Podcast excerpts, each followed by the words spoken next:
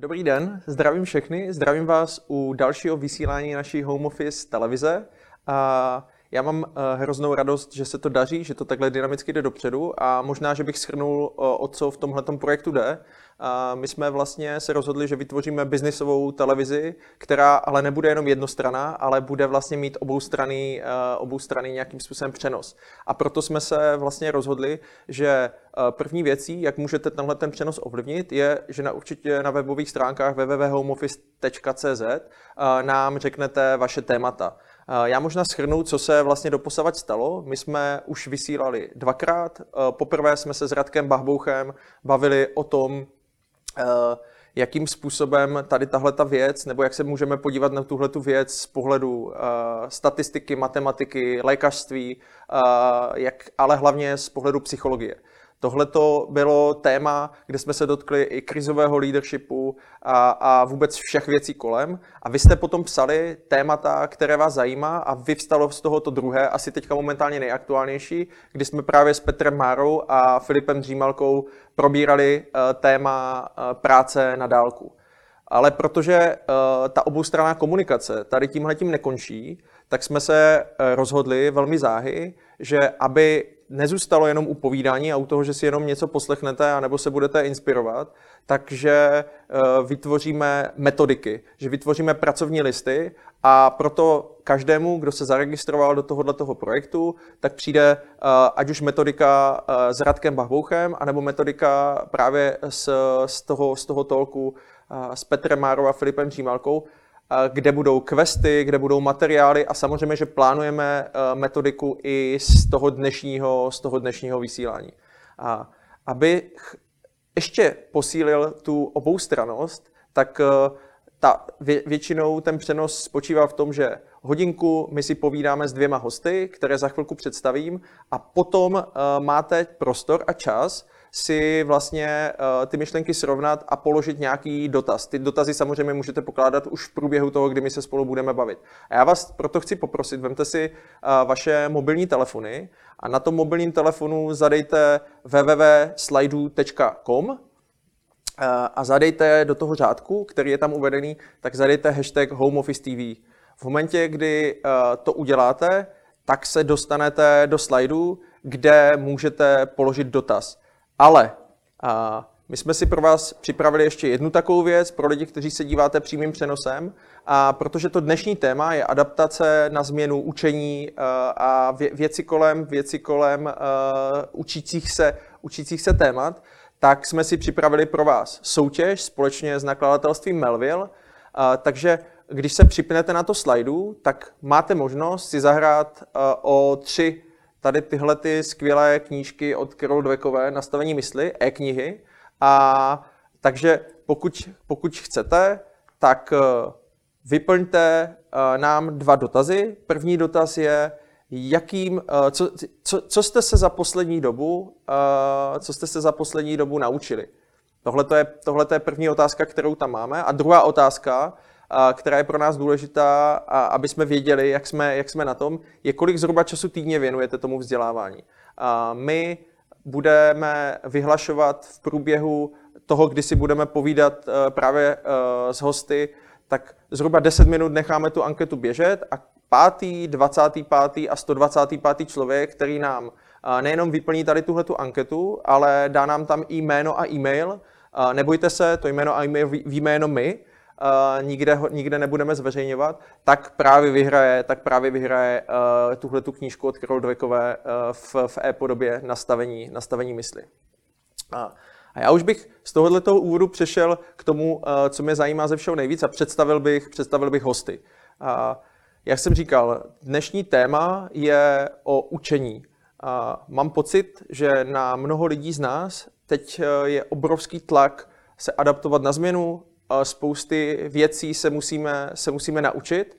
A tak jsem hrozně rád, že přijali moje pozvání Dita Přikrylová a Tomáš, a Tomáš Hruda, kteří si myslím, že o tomhletom tématu hodně toho ví.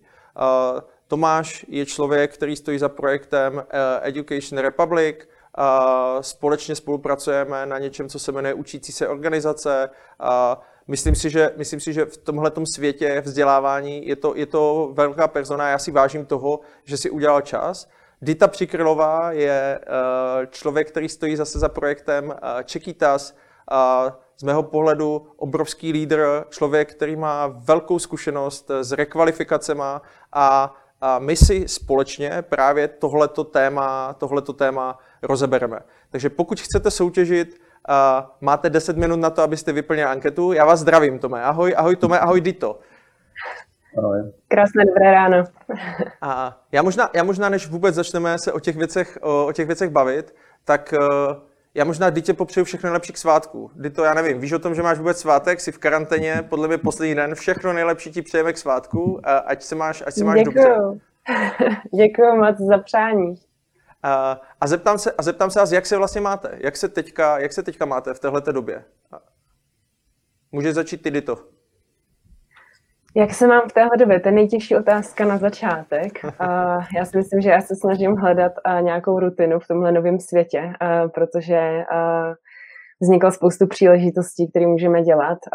Ze dne na den my jsme, zrovna než to stáhnu na Čekitas, tak museli změnit to, co učíme, jak to učíme a kde to učíme, takže pracujeme pár uh, týdnů na té na tý mobilizaci toho týmu, ale prostě mám velký štěstí na, na to, s jakýma lidmi pracuju, protože teďka uh, je to období neuvěřitelné kreativity, velké spolupráce a co pozoruju ve společnosti, tak je tam velká jako solidarita a taková soudržnost, takže mě to nesmírně baví, jenom musím říct, že je to náročný na to, na to vytváření si nových rutin, který prostě souvisí s prácí z domova, s týmu a, a tak, takže je to, je to náročný období, ale vlastně nesmírně to baví.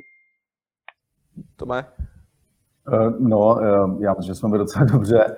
A myslím si, že je asi dobrý si uvědomit, že na to, co se děje, jak vlastně závažná situace je po, po celé země kouli, tak že se nemáme vlastně úplně špatně. Jo. Myslím, že kdybychom se podívali do historie, co, co podobné pandemie znamenaly pro lidstvo, tak ta míra nepohodlí, kterou my reálně zažíváme, je úplně směšná vlastně. Takže si myslím, že je na tom krásně vidět ten pokrok, co jsme jako udělali a zároveň je hezký jako využít jako příležitost. Jo. Kdybych byl teda hodně řekněme, se do historie, tak jeden z největších eh, hybatelů technologickým byly vždycky války. A my tady máme možnost, aniž bychom se pobíjeli, prostě udělat podobný skok. Jo. A myslím si, že to, co se děje teďka v českém školství, to, co dřív třeba nešlo a bylo by velmi náročné, tak teď se reálně děje, protože prostě ty okolnosti takový jsou. Takže já doufám, že to přečkáme rozumně, že nebude mnoho obětí a že naopak ten čistý výsledek bude, že, že ta míra digitalizace bude prostě o dvě úrovně výš, což eh, by byl asi fajn výsledek. Uh, moc díky. Uh, já, já, možná, já možná teďka skočím na to svoje srdcové téma. Prostě vzdělávání, učení se, to je něco, co já mám hrozně rád. Uh, hodně jsem se do toho ponožil, když se mi před vlastně teďka už sedmi lety narodil Kuba. Kuba je teď momentálně v první třídě a s chodou okolností zažíváme eh, online výuku na dálku. Eh, Tome, ty s tím máš velké, velké zkušenosti.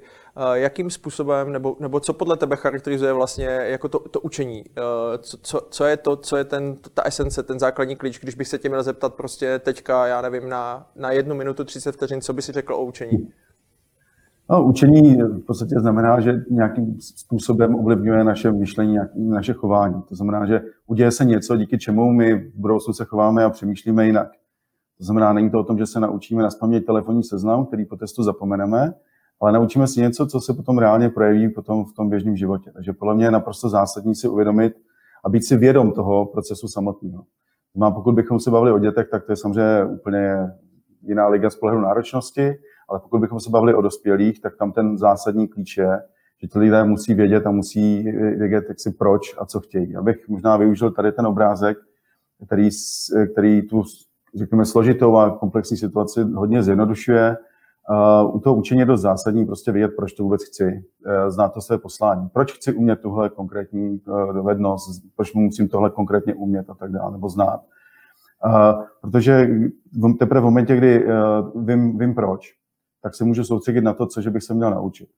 Uh, protože se taky může stát, že já dělám velmi efektivně spoustu věcí, které ne, úplně k ničemu nejsou, což je přesně ten případ toho otroka, uh, který sice jakoby ví jak, uh, je velmi efektivní, má skvělý time management, velmi výkonný, pracuje velmi intenzivně, ale je to přesně ten člověk, co je nachystaný k tomu vyhoření ve středním věku. Typicky to bude nějaký konzultant, který v mládí byl nalákán relativně slušnými příjmy, a a teď prostě jede furt dokola nějaký projekty, ale úplně ho nenaplňují. Takže všechno funguje, všechno formálně za to dobrý, hypotéky jedou, auto hezký, ale, ale žádný naplnění.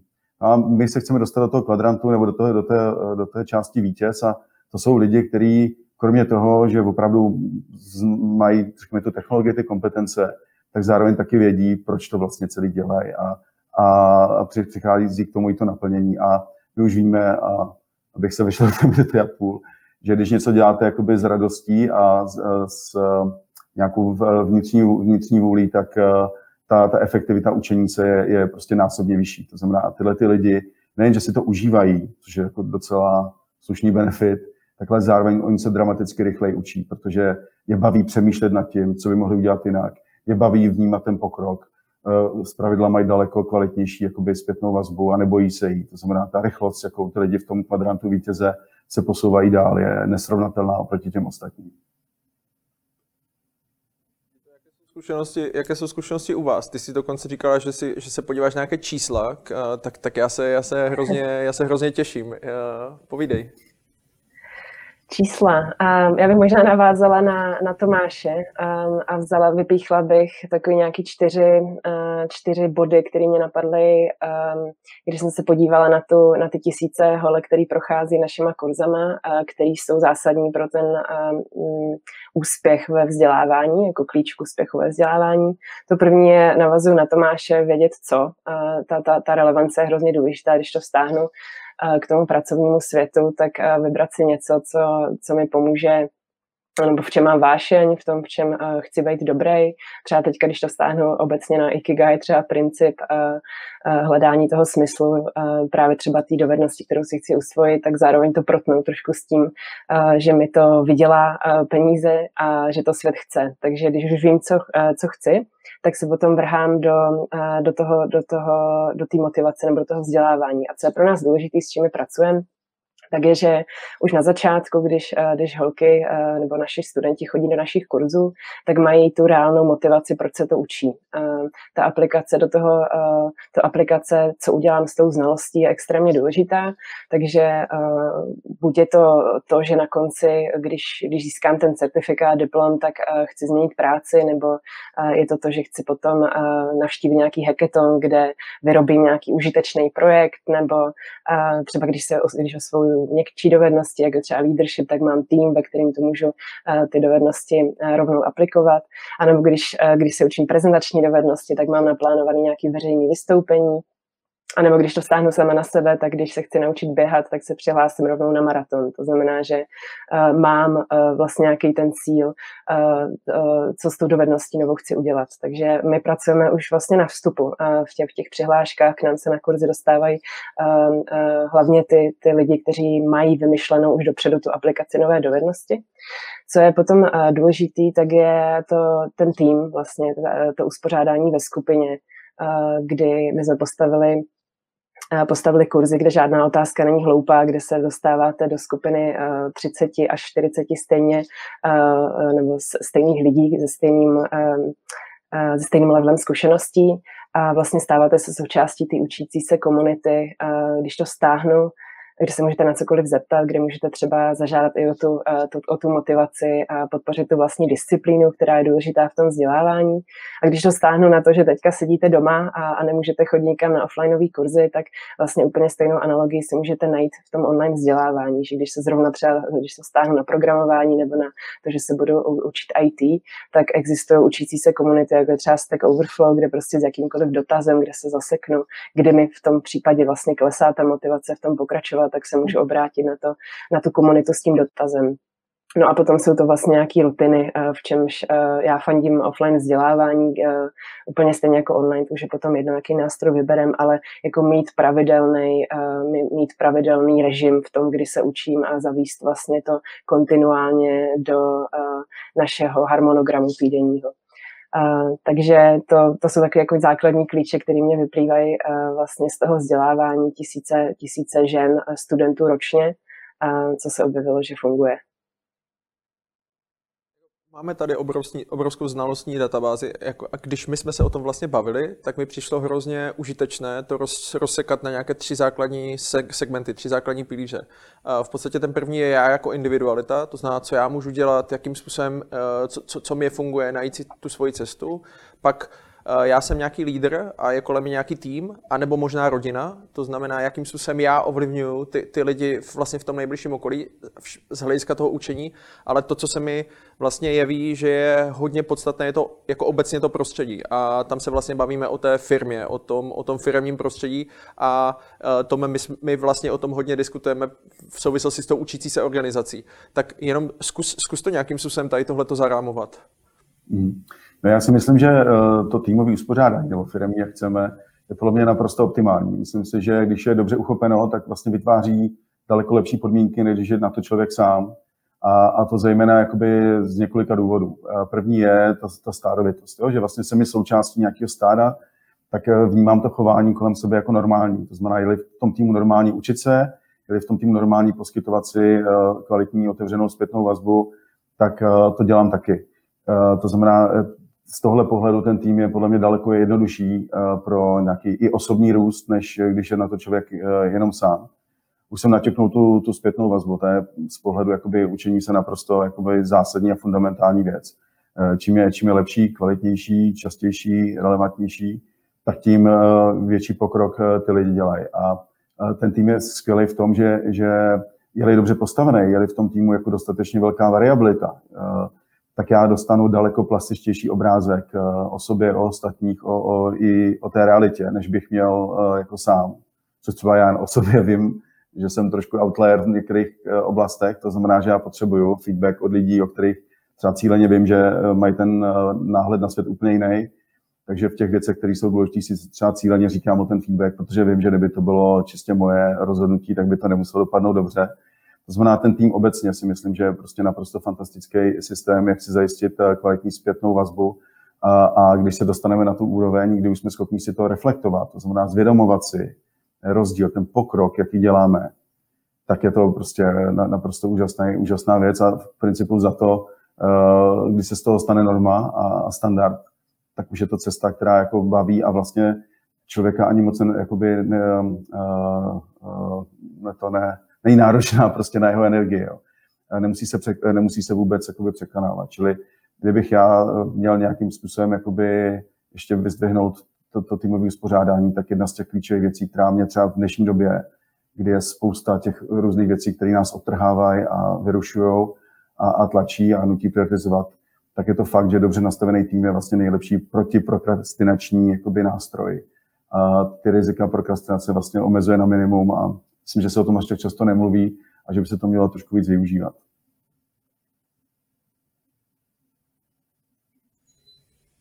Já na to můžu klidně navázat, uh, uh, jestli do toho můžu skočit, pardon. Uh, já jenom chci podpořit to stádo, že uh, ať už je to stádo, nebo je to tým, nebo je to komunita, tak uh, vlastně funguje tam uh, líp uh, udržení, motivace dlouhodobé. Je to, je to skupina, o kterou se můžete opřít, když, uh, když třeba ztrácíte tu motivaci. Je to, je to skupina, která vám pomůže v té disciplíně, na kterou se můžete obrátit s otázkama a dostanete třeba odpovědi. Takže já si myslím, že z pohledu vedení týmu tak je důležitý právě to, to stádo, stádo vytvořit, tu, ten tým, který se vzdělává spolu a a druhý, co mě napadlo k tomu, je integrovat to, to učení do, do rutiny, že vlastně udělat to součástí kultury firemní, vybudovat tu kulturu, která se adaptuje na změny, která se neustále učí a vlastně vybudovat ten, ten mindset, že učení se je základní dovednost, kterou ten člověk nebo ten tým potřebuje k výkonu své práce. No a potom, eh, když, když jsem lídr týmu, tak zajistit možná tu relevanci, že vlastně to, co se učím, tak eh, dává třeba dlouhodobě eh, smysl k výkonu mý práce. Jakou moc? Já to, já to možná teďka vztáhnu zpátky na to, to znamená, co jsem slyšel. Slyšel jsem, že je, je důležitá vlastně motivace toho člověka. Jo? A, a druhá je nějaká zpětná vazba a reflexe. To znamená, jakým způsobem já vlastně jsem schopen já vím, že to je takové namotivovat člověka, jo, ale uh, jakým způsobem vlastně podpořit to, abych já se nějakým způsobem chtěl posouvat. Dokážu si představit, že v této době prostě jsme teďka nuceni a, a prostě jsme byli jako hozeni do situace, kterou si nikdo z nás nevybral. Jo. A teď to může mít, jako kdyby, a s Radvanem jsme o tom mluvili, může to mít celou řadu aspektů, jak se lidi budou chovat, jsme v emocích a tak. To znamená, jakým způsobem já jsem schopen vlastně eh, pomalinku pomoct těm lidem nějakým způsobem předsvaknout do něčeho konstruktivního, do toho, abych zvýšil jejich motivaci, aby se třeba nedostali mimo ten tým, protože prostě, já nevím, neumí ovládat nějaké digitální nástroje a tak dále. Tome. No, tady, tady je podle mě obrovský prostor jakoby pro, pro, pro ten leadership a myslím, že smyslem je jakoby celý to zarámovat a dát tomu nějaký obrys realistický. Já myslím, že je, je krásně vidět, že když tohle funguje, když ty lidi vědí, proč a co dělají, tak vlastně vůbec neřeší. Ta motivace tam vlastně je téměř automatická.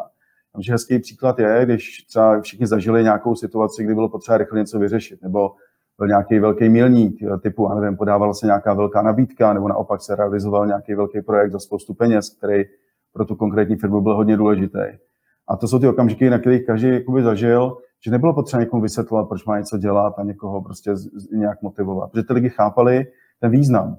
A teď jde o to, aby se vlastně podobná, podobná eh, věc nastavila v tom každodenním fungování. Někde je to jednodušší, někde je to náročnější.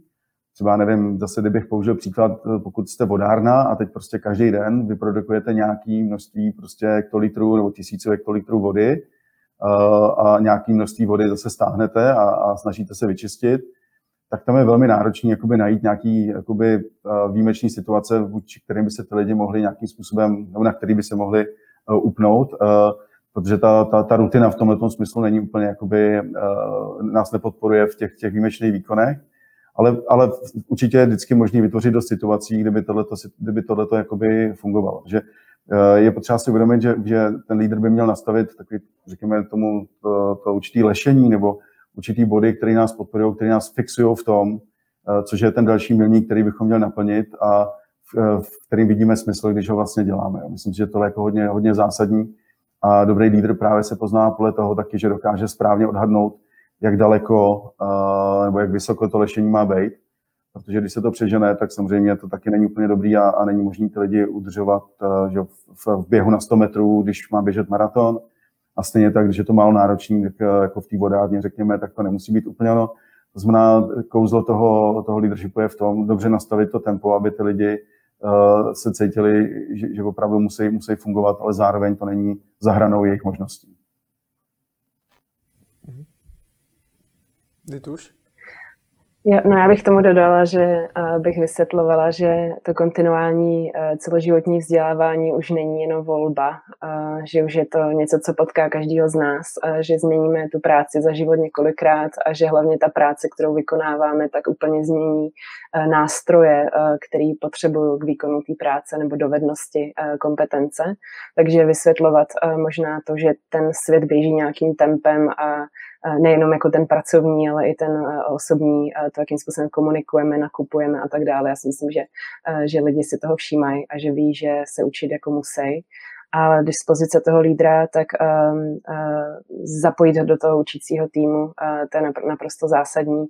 A uh, víceméně jako podpořit uh, Eh, identifikovat, v jakém stavu ten člověk eh, je eh, v přístupu ke změně, protože samozřejmě ten, když se člověk učí něco nového, tak prochází, nebo když se vypořádává s novou situací, tak prochází s několika emocemi od nějakého odmítání přes frustraci, velký zmatek, strach z té změny, ale potom vlastně přes takovýto údolí se dostává k prvním výsledkům a až třeba k nějaký kreativitě a potom třeba k úspěchu. Takže jako lídr možná identifikovat, v jakých fázích ti lidé jsou a, a vlastně k tomu přizpůsobit, přesně jak říkal Tomáš, to tempo a nastavovat to lešení, který mi pomůže se vlastně, pomůže to budou stavit. Takže, takže tak.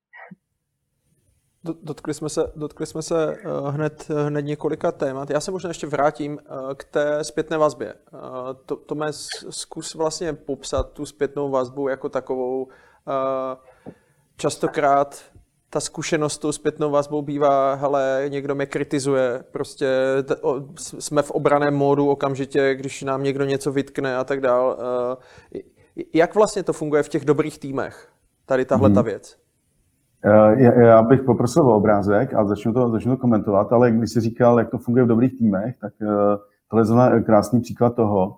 Uh, ještě ten další, prosím. Krásný, jo, děkuji krásný příklad toho, proč je důležité mít eh, kvalitní prostředí. Eh, protože zpětná vazba je zrovna jeden z těch, jedna z těch věcí, která se dramaticky liší ve výsledku a v efektivitě podle toho, do jakého prostředí nasadím. Pokud je v prostředí, kde se lidi bojí, kde to funguje taková ta vlčí smečka, tak ta zpětná vazba z pravidla je dost ztráta času a bývá hodně formální a, a málo kdy přinese jakoby reálný obrázek toho, co se děje. A naopak, když je v prostředí, kde je určitá míra důvěry, nebo aspoň nějaká minimální a optimálně absolutní, tak ta zpětná vazba se úplně mění a je to prostě zázračný lék, který mě vlastně dokáže strašně rychle pomoct se někam posouvat. A uh, můžeme použít ten obrázek, tady nějaký množství iterace, a osa, tam devět, devět uh, různých jako bodů iterace a řekněme, že se snažím dělat něco nového. Jo? Tak uh, poprvé to zkusím a vidím, že ten rozptyl mezi tou, tou osou, kde ta nula, kde ten rozptyl je nula, kdy, nebo ta odchylka je nulová, kdy jsem přesně v tom bodě, kam se chci dostat, je docela podstatný. To znamená, moc se mi to nepovedlo. Kdybych použil příklad, který já mám rád, je, že se snažím uvařit svíčkovou jako od, od babičky. Jo. Tak eh, když to poprvé uvařím, tak ono to ani nevypadá, ani nechutná jako svíčková, je to prostě úplný úlet. A kdybych hnedka vztáhnul na to tu knížku, kterou dneska můžete vyhrát, eh, tak eh, od Carol Dweckové, tak kdybych měl ten fixní mindset nebo nastavení mysli, tak bych si řekl, hele, na to já nejsem, to není vončo, to já prostě vařit cíčkou, to prostě asi nikdy nedokážu a půjdu od toho. A k těm dalším iteracím se vůbec nedostanu. Když to ten, který řekne, že má růstový mindset, nebo je v týmu, kde ta kultura je růstová a kdy je to bezpečný prostředí, kde se nebojí udělat chybu, kdy to, že to poprvé ani nevypadalo, ani nechutnalo, neznamená, že teď musí chodit kanály a, a stydí se za to hluboce, jak je nešikovnej, ale naopak všichni chodí a říkají, hele, jako to je zajímavé, možná bys mohl zkusit tohle a tamto, ale jinak jako na první pokus dobrý, no tak samozřejmě zkusí další iteraci, kde už ten, kde už ten rozdíl bude asi menší, protože si uvědomí, jo, tohle bylo špatně, tam to nebylo úplně dobře, uh, zkusíme to udělat tak a tak. A postupně pokračuje a asi je zjevný, že čím víc nad tím přemýšlí, tak vlastně postupně sbírá zkušenosti a, a je stále relevantnější v tom, co dělá, až přijde okamžik, kdy skutečně se v principu přiblíží tomu uh, kýženému výsledku. A logicky platí, že čím kvalitnější tým je, a tady bych poprosil o další obrázek, děkuju, čím kvalitnější tým je, čím bezpečnější prostředí a čím kvalitnější zpětná vazba, tak samozřejmě tím já můžu ovlivnit ten proces, jak vypadá. To znamená, tady na tom grafu je vidět, oproti té původní křivce, o kolik rychleji já se dostanu do toho kýženého bodu, protože tam jsou lidi, kteří mi pomáhají nad tím přemýšlet. A díky nim já prostě vím, aha, tohle bych nemusel. Ale zároveň, když si to sám neskusím, tak bych nedospěl do toho bodu, třeba řekněme v třetím, čtvrtém bodu, abych se mohl zeptat na ty věci, protože já bych v tou první iterací se k tomu vůbec nedostal. Mě by ty nenapadl podobný dotaz. To znamená, kvalitní týmový prostředí je naprosto zásadní pro to, abych já se mohl někam dopracovat. A je to vlastně jeden ze způsobů, jak se to naučit je velmi hluboko. A sice teďka mluvím trošku díl, ale myslím, že to je důležité, uh, ukázat takové srovnání, když vlastně si řeknete, uh, řeknete, když vaří dva lidi, řekněme tu svíčkovou, a pojedou podle uh, receptu, tak ten člověk, který tomu nerozumí, vůbec nezná, jako neprošel se tímhle procesem, nechápe, proč to musí něco dělat dřív a něco později a jak to dělat, tak on prostě jde podle, podle, podle toho receptu a po těch několika hodinách uvidí, jak to dopadlo. Buď je to dobrý nebo ne. Že ten člověk, který si prošel tím procesem přemýšlení hlubokým a chápe, význam všech těch faktorů, všech těch okolností, které v tom procesu byly, tak je schopen se přizpůsobovat, protože zjistí, hele, tohle není ono. A ví to už třeba po deseti minutách. A díky tomu, že tomu rozumí, tak je schopen zasáhnout a je schopen to upravit. A, a ve výsledku prostě ten, na konci ta svíčková chutná dobře, ale není to pro nikoho překvapení, protože on přesně věděl, co měl udělat v 15. minutě, 30. hodině, 50. Na rozdíl od toho, který jel suše podle návodu a vůbec netušil, co se s ním děje. A, takže abych tohleto uh, nějakým způsobem jakoby dal dohromady, to hluboké pochopení těch procesů je zároveň úžasný nástroj pro práci s nejistotou, protože v momentě, abych já byl schopen pobrat všechny ty prvky, které do toho vstupují, který nejsem schopen ovlivnit, tak já potřebuju, abych byl schopen zařadit do toho, co už znám. Znamená, čím víc toho znám, čím větší kompetenci mám, čím víc znalostí, dovedností a postojů mám, tím větší je pravděpodobnost, že se budu schopen vypořádat i s nějakými prvky nejistoty, které do toho vpadnou prostě v tím, že ho reálný život je nějaký. Když to někdo, kdo tohleto zázemí nemá, nemá skoro žádný znalosti, dovednosti, postoje, má jenom ten jeden recept, který je schopen od vrchu projet bez, jakékoliv, eh, bez jakéhokoliv pochopení, tak naopak je velmi pravděpodobný, že pokud bude cokoliv jinak v tom receptu, respektive v tom reálném životě, než bylo v tom receptu, tak ten člověk prostě skončí a neví, co má dělat. Čili ta, ta hluboká znalost a chápání věcí v systémovém nějakém rámci je naopak úžasný nástroj, jak pracovat s nejistotou a variabilitou, která je stále rostoucí. Ty to já se zeptám, já se zeptám, uh, pokud to chceš komentovat, tak určitě moc rád, ale zeptám se tě uh, na, na vlastně na ty rekvalifikace a na to, když uh, lidé, kteří absolvují váš kurz, ty si říkala, že si děláte poměrně uh, jako velké síto toho, koho do toho kurzu pustíte, možná i k tomu, jako a tam se vracíme k té motivaci, ale jak to potom vlastně funguje, když ti lidé se vrací do nějakého potom prostředí, uh, jsou to, jsou, jsou prostě za ufony, anebo, anebo strhnou ten dáv, jak tady tohle to jako funguje? Tak to prostředí uh, je, uh, nebo víceméně na sebe nenavazuje v nějakém jako lineárním modelu, ale vlastně uh, se snažíme i tu praxi do té výuky jako dostávat. Jo. Takže uh, když, když to vezmu na nějaký čísla, uh, čistě v tom prostředí, ve kterém uh, já se pohybuju, tak, je, tak jsou informační technologie a vzdělávání žen. A když to vezmu na tu vlastní zkušenost, tak uh, my věnujeme naprostou většinu našich aktivit, jako co do objemu teda studentů a, a studentek a, a tak, tak je eh, třeba 10 tisíc lidí uh, ročně do té popularizace, čili opravdu jako uh, dávání nástrojů uh, lidem, aby si vyzkoušeli, uh, jestli právě ta, ta, to téma baví, uh, jestli, jestli ten, ten edukační design mi vyhovuje uh, a snažíme se jim vlastně jako uh, dát tu motivaci, že ano, je to, je to dobrý, um, dobrý důvod uh, se učit IT a osvojit si tuhle a tuhle dovednost dovednost. A potom, když nastupuji do těch našich kurzů, tak uh, tam se uh, dostáváme do těch re- rekvalifikačních, čili ten intenzivních a semestrálních, které jsou jako od tří měsíců, uh, velice intenzivních na 20-30 hodin týdně až až po těch tříměsíčních, tak tam, tam už pracujeme s tou, s tou motivací lidí změnit buď svoji práci, přímo opravdu se rekvalifikovat, anebo nastartovat svůj vlastní projekt, čili osvojit si ty dovednosti, které potřebuju k tomu, abych třeba vyrobila nějakou novou webovou aplikaci a tak dále.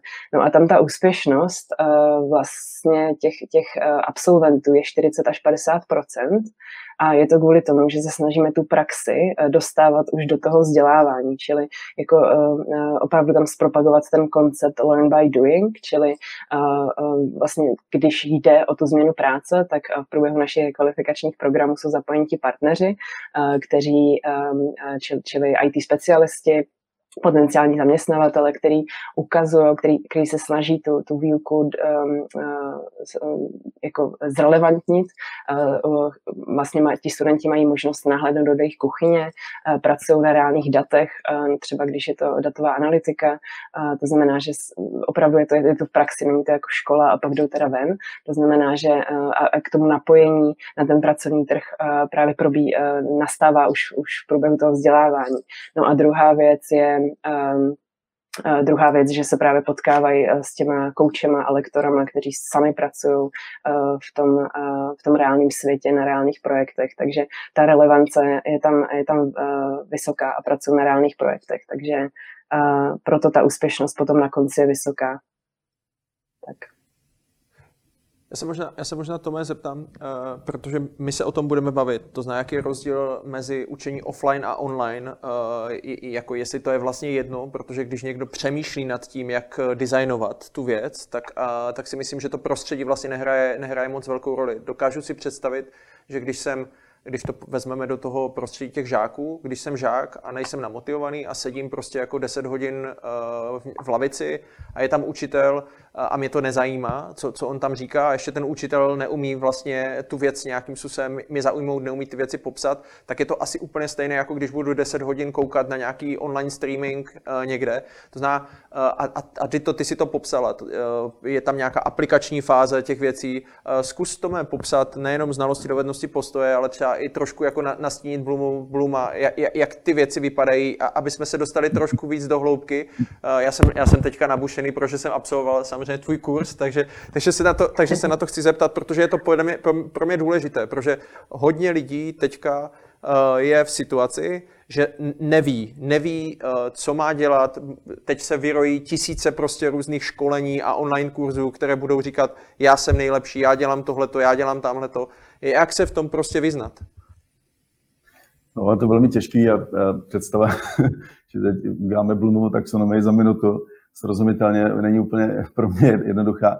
Každopádně obecně se dá říct, že vlastně, eh, a teď opravdu hodně zjednodušuju, že vlastně čím víc musím nad něčím přemýšlet a čím víc jako do hloubky jdu a čím víc mi to v vozovkách bolí, čím víc ty závěty v hlavě to bolí, tak eh, tím víc to funguje. To znamená, není nic horšího než pasivita. Eh, a je opravdu úplně jedno, jestli, jestli koukám tak nějak půl okem na video, anebo jsem duchem nepřítomen v nějaké třídě. Tam ta, ta přidaná hodnota je velmi malá. Eh, kde ale je potřeba si uvědomit, jak si správně to rozdělil na ty znalosti, dovednosti a postoje, tak oni každý se ovlivňuje nějakým jiným způsobem. A u těch znalostí ten, ten gap nebo ten, ten rozdíl mezi, mezi eh, tím příjmem offlineovým a onlineovým nemusí být až tak velký, když je dobře udělaný, dobře udělaný online, tak na, na přenos znalostí to vůbec nemusí být špatný, když je to fakt udělaný a dobře promyšlený.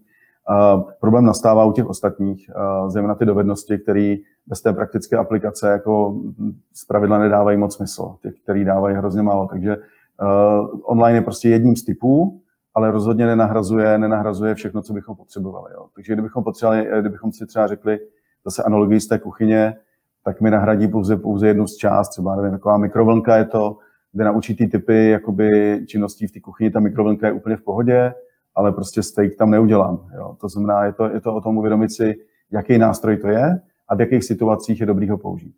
Uh, a zase, abych to neschazoval, Eh, výhoda toho, toho online právě je, že, že je to extrémně levný, dá se to škálovat neuvěřitelným způsobem a zároveň ta nabídka je velká, to znamená, nedává vůbec žádný smysl, eh, abych já poslouchal špatného učitele, který mi tam nestrukturovaně něco cpe, nebo nějaký hromady prostě odráže, který já si akorát tupě zapisuju bez jakýkoliv eh, aktivity. To už je daleko lepší ten online, který kromě toho, že je čas, že s většinou udělaný líp, tak zároveň, zároveň nestojí tolik peněz jako ten učitel, který je tam úplně zbytečný. Takže podle mě tady je zásadní si jakoby uvědomit, cože si to vlastně rozvíjím, jakou to má charakteristiku a jaký nástroj by k tomu byl nejlepší. A dokonce se dá kombinovat. Jo? Řekněme v té dnešní době, co já vidím jako obrovskou přidanou hodnotu offlineu, je právě už ta zmiňovaná zpětná vazba, ta možnost reflektovat si to, co se tam se mnou děje uh, s někým dalším. Abyste asi všichni zažili, jakoby, jak je to úžasné, když jste s někým před whiteboardem nebo flipchartem a teď jste všichni na stejné lodi a teď si nahazujete ty ideje a teď to jede a ta rychlost, jakou vy jste schopni to generovat, eh, chápat, uvědomovat si ty věci, je neuvěřitelná. Ale tohle byste online prostě bez pomoci těch ostatních jakoby nedokázali. Takže je potřeba si říct, fajn, jsem v nějaké fázi, pojďme se dohodnout, že si třeba jednou za čas eh, sedneme a s kamarádem nebo s kolegou v práci si to prostě nějakým způsobem projdeme. On to zkusí vysvětlit mě, jak to pochopil já jemu. A už jenom takováhle drobnost dokáže i ten online posunout někam jinam. Jo? To znamená, je potřeba mít nad tím procesem trošku jakoby nadhled a, a chápat každý okamžik, cože vlastně teď dělám, co si rozvíjím a proč používám tuhle a ne jinou metodu. Vy to? Já právě přemýšlím, na kterou z těch mnoha otázek mám odpovědět. Tak ten rozdíl eh, mezi online a offlinem, úplně stejně jak říkal Tomáš, že je to fuk, že stačí dobrá kombinace, ale eh, já věřím tomu online, že i ta, že ta interakce eh, z toho offline vzdělávání se tam dá přenést, protože dneska existuje velká spousta zajímavých nástrojů na videokonferenční hovory a, a třeba i to výukový, ty online platformy, kde můžete tu interakci vyvolat mezi studenty, um, můžete uh, postihnout i studenty, kteří jsou spíš jako vizuálního, uh, vizuálního stylu učení, i, i ty, kteří si rádi zkouší úkoly a jsou víc jako hands-on, takže ta interakce se tam dneska, dneska do toho online dá dostat. Uh, co vidím jako obtížnější v online je udržet samozřejmě tu, tu, tu disciplínu, když jste, když jste prostě doma, doma sám a učíte se, tak je uh, samozřejmě daleko těžší, než když jste na té hodině a prostě víte, že tam ten den eh, strávíte s ostatníma studentama právě v tom týmu, v té skupině, takže spíš si myslím, že, že ten online je náchylnější uh, na, na udržení ty disciplíny a proto se ukazuje, že třeba i ty podle Coursery, ty Massive Online Courses, tak mají úspěšnost nějakých 5 až 10 a samozřejmě jako otázka je, do jaké míry jsou jako opravdu náročný tam, než dokončíte kurz, tak to uh, chce obrovský množství sebedisciplíny a dlouhodobé. Um, takže doporučuji do těch kurzů jít, když máte už právě vybraný ten konkrétní způsob aplikace, ale uh, podle mě se dá uh, pracovat dost uh, jak s onlinem, tak s offlinem a, nejle, a já věřím, že když opadne uh, tenhle, uh, tohle období, kdy všichni jsme v onlineu, i kdy my Čekytas uh, předtím jsme dělali 99% našich aktivit offlineu a teďka všechno jedem v onlineu, tak vlastně tu budoucnost vidím v té kombinaci vlastně toho, že, že ta, ta budoucnost vzdělávání je v tom, že se to bude doplňovat uh, online má svoje, svoje plus a, a vlastně tak jak offline a že ta multimedialita, kombinace je, je strašně důležitá a věřím, že, že si české vzdělávání z toho, z téhle zkušenosti něco hezkého odnese. Nechám tě zareagovat, Tome, na české vzdělávání. Ne, já bych jenom doplnil, to mě se jako líbí ta poznámka s tou disciplínou. A to se právě dá hodně řešit jakoby s tím, že, si, že to s někým reflektujete, protože je obrovský rozdíl, já mám před sebou 14 dní, kdy si můžu v pozovkách dělat, co chci. A než když vím, že dneska ve tři hodiny mám conference call, video call prostě s, s, nějakým kolegou, kde budeme tu věc rozebírat. To je prostě eh, to, to míra to, toho mýho, ty mý motivace, ty vůle, kterou musím spotřebovat na to, si, si k tomu nastudovat ty věci, i třeba samozřejmě na onlineu, je dramaticky menší, pokud vím, že to někde budu používat. Takže jsme zase zpátky u toho stáda a čím kvalitnější a přirozenější to stádo je, tak eh, tím méně vůle mě to spotřebovává. Takže podle mě my můžeme opravdu si eh, vzít eh, to nejlepší z obou světů a když se to dobře nastrukturuje, tak není žádný důvod, aby nás to mělo nějak vyšťovat, aby ten online byl, byl jakoby dramaticky méně efektivní, dramaticky méně efektivní než, než offline, ale jenom, jenom opakuju, potřeba to hodně vnímat, že to zejména v té znalostní rovině, v té dovednostní prostě já si teoreticky nic neuvařím, já prostě fakt musím mít na kraj tu cibuli, vyzkoušet si to prostě teoreticky, jako ten recept nedává moc smysl osmkrát procházet dohromady, jo, eh, teda do, procházet dokola. Je super, že se tohohle toho dotýkáš, protože to je teď to, co vlastně spoustě lidem, nebo spousta lidí vlastně musí dělat. Learning by doing. To znamená, já pokud chci být v kontaktu s kolegy, tak asi bych si měl nějakým způsobem zapnout uh, jakýkoliv nástroj, abych se někde propojil a tak dále, a tak dále. To znamená, že uh, je, jako nahrává to tomu, anebo tím, že jsme vlastně v tom stresu a byli jsme do toho hození, tak, tak je, to, je to proti jak s tímhletím pracovat, pokud jsem fakt jako team leader a, a člověk, který uh, chce uh, ty svoje kolegy udržet uh, vlastně v té zóně a, a nemyslím jako kdyby ve výkonu, ale v té zóně toho, aby jsme byli vlastně pořád spolu aby to, aby to nějak fungovalo. To. Můžu klidně. A dobře, tak jo. A děkuji moc za slovo. A mě k tomu napadá, že učení ve stresu má určitý výhody, jo? Když, protože zrovna když to reflektuje na tu situaci, která se nám teďka stává během posledních tři, tři týdnů, tak my nemáme jinou možnost. A vlastně najednou jako posuneme tu motivaci k těm lidem opravdu až přednost, takže vlastně my nemáme jinou možnost, než se spojit na ten videokonferenční hovor, nemáme jinou možnost, než spustit ze dne na den výuku online a vlastně lidi už se neptají, proč vlastně by se to měli učit, ale vlastně najednou ze dne na den lusknutí tím prstu hledají způsoby jak. Takže uh, já si myslím, že ten, ten stres byl uh, extrémně užitečný uh, teďka v tom, uh, v tom uh, posledním období a že dal prostor velké kreativitě, uh, to tvořivosti a, a právě akceleroval to učení. Uh, samozřejmě v tomhle stresu my nemůžeme um, jako, uh, se trvat dlouho, a když to vezmu jako uh, ve stresu, uh, třeba potom mm, v nějakém, v nějakém období, tak je dobrý si eh, ten stres eliminovat tím, že vytvořím si tu, si tu rutinu zase. Takže rozkouskuju si ten uh, velký chunk na uh, menší, uh, menší sousta a učím se to postupně v nějaký rutině zpátky. Uh, takže to mě napadá k tomu. Já bych, to, já bych to doplnil tím, že vlastně kouzlo těch fungujících týmů a je kvalitní reflexe i v tom, že ona zároveň jakoby zvědomňuje těm lidem ten pokrok, co dělají. Jo, protože vlastně čím častěji a čím líp to dělám, tak tím já víc si uvědomuju, jak obrovský pokrok jsem udělal proti tomu původnímu stavu, což zase zpětně se projevuje v eh, růstu motivace. Protože když vidím, že to k něčemu bylo, že to bylo dobrý, tak já nelituju eh, toho vynaložení té energie, když vím, že se to už jednou ukázalo, že to funguje. A když to není jednou, ale desetkrát a padesátkrát, tak se z toho stane vlastně právě ta rutina, která nádherně funguje A myslím si, že to je přesně to, co potřebujeme dosáhnout. Takže ono opravdu ta reflexe nebo ta zpětná vazba podle mě je jeden, opravdu jeden z nejsilnějších nástrojů a aby fungovala, tak je potřeba, aby fungovala v tom kvalitním prostředí. Ale jinak, kdybych se vrátil k tomu, jakoby to, té pointě téhle otázky toho stresu a té výjimečnosti té situace a přeloženo do českého školství, tak ono to vlastně tak trochu amplifikuje nebo jako zdůrazňuje ty rozdíly. Že vlastně ta, ty školy, které měly tu výuku promyšlenou, kde to dávalo smysl, bylo to v nějaké, v nějaké logice, tak jsou, byli schopni daleko líp se přizpůsobit a ty rodiče vlastně teďka vidí a dokážou ocenit uh, jakoby hloubku toho a náročnost té, té výuky, že to není opravdu žádná legrace. Uh, a myslím, že je to skvělé, že ty rodiče prostě vidí, jak to taky může vypadat. Ale zároveň samozřejmě na, to, na té druhé straně to jako odhaluje i ty, kteří to tak úplně nemají. A pokud přijde prostě hromada úkolů, a my to tak teda naštěstí nemáme, hromada úkolů z učebnice, eh, kde to dítě prostě klidně mohlo sedět doma, vlastně si člověk uvědomí, proč tam to dítě vlastně chodí do školy. Tyhle ty blbosti si mohlo vyřídit tady doma, jako učitel mu v tom nějak nepomohl. To znamená, mně přijde naprosto zásadní jakoby si jenom uvědomit, uh, uh, cože se to vlastně děje, v jakých okolnostech a co bych trochu plédoval, možná už na to budoucí téma trochu už upozornil, uh, že, že ty domácí podmínky jsou prostě specifický a přijde mi jako velká hloupost, aby se rodiče snažili jakoby v podmínkách, které nemají, se, se snažit napodobovat školu. Přijde hloupost, naopak je potřeba doma dělat věci, které je výhodnější dělat doma.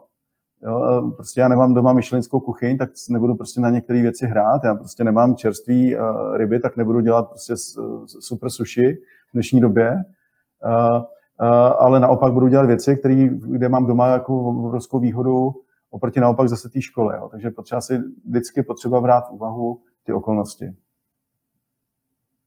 Ještě, ještě, než se tam, ještě než se tam dostanem, uh, a tohleto téma, to, tohleto téma se mě, mě, zaujala ta rutina. Uh, to je něco, to je něco, co mě, to je něco, co mě hmm. hrozně jako za, zajímá a baví. Já jsem kdysi slyšel na Harvard Business Review nějaký podcast o tom, jakože špatné návyky a dobré návyky. A že vlastně ty dobré návyky se tak eh, hrozně moc špatně adaptují právě proto, že ten benefit vidíš až dlouhodobě. Jo, to znamená, že mhm. když cvičíš, tak až za dva roky toho cvičení ty vlastně jako kdyby vidíš na nějaké postavě, že, jako, že, že ti to něco jako dělá, ale vlastně nevidíš to ten každý den. Kdežto ty špatné návyky, jako když si dáš, já nevím, cigaretu, dáš si nějakého panáka nebo něco, tak, tak ten efekt je okamžitý a proto do toho ti lidi takhle jako skáčou.